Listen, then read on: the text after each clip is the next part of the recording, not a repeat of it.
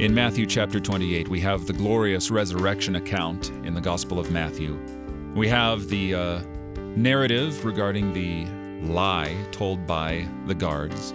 And we have what is also commonly called the Great Commission, even though it's really only the 11 disciples out of the original 12 who are with Jesus on that great mountain. He says to them, Go therefore and make disciples of all nations. That is, this is the command. This is the command of what he says to do. And he gives them two tools by which to accomplish this command baptizing them in the name of the Father and of the Son and of the Holy Spirit, teaching them to observe all that I have commanded you.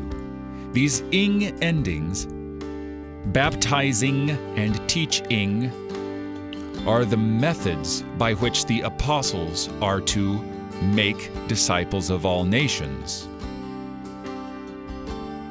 It's that simple. And the church continues to do this to this very day.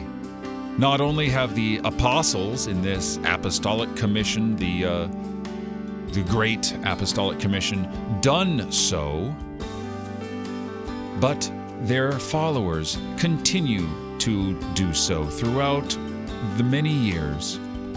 And so we do even today.